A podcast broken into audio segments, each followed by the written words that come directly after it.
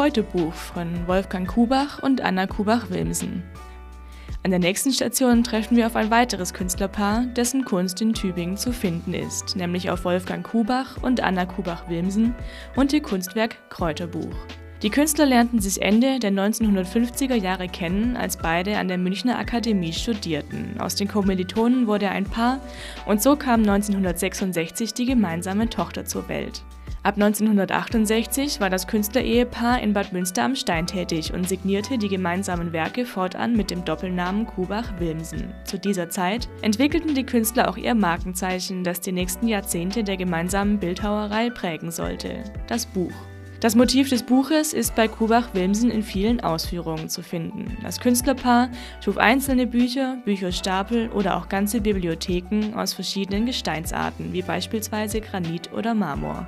Das vorliegende Kunstwerk des Paares heißt Kräuterbuch und ist dem Botaniker Leonhard Fuchs gewidmet. Er legte den alten Botanischen Garten der Universität Tübingen an und gilt als einer der Gründervater der Botanik. Gemeinsam mit seiner Familie bewohnte er ab 1535 das sogenannte Nonnenhaus, das sich gleich neben dem Kunstwerk befindet. Dessen Titel Kräuterbuch bezieht sich auf ein von Leonhard Fuchs veröffentlichtes Pflanzenbuch.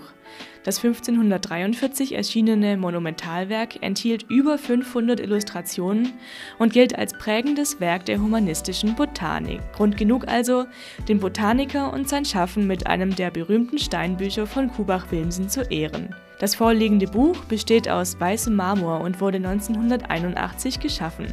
Die Steinbücher des Paares sind aber nicht nur im öffentlichen Raum zu finden. Für diejenigen, die sich intensiver mit der Kunst von Kubach-Wilmsen beschäftigen möchten, lohnt sich ein Ausflug nach Bad Münster am Stein, wo es ein Steinskulpturenmuseum mit großem Skulpturengarten zu besichtigen gibt.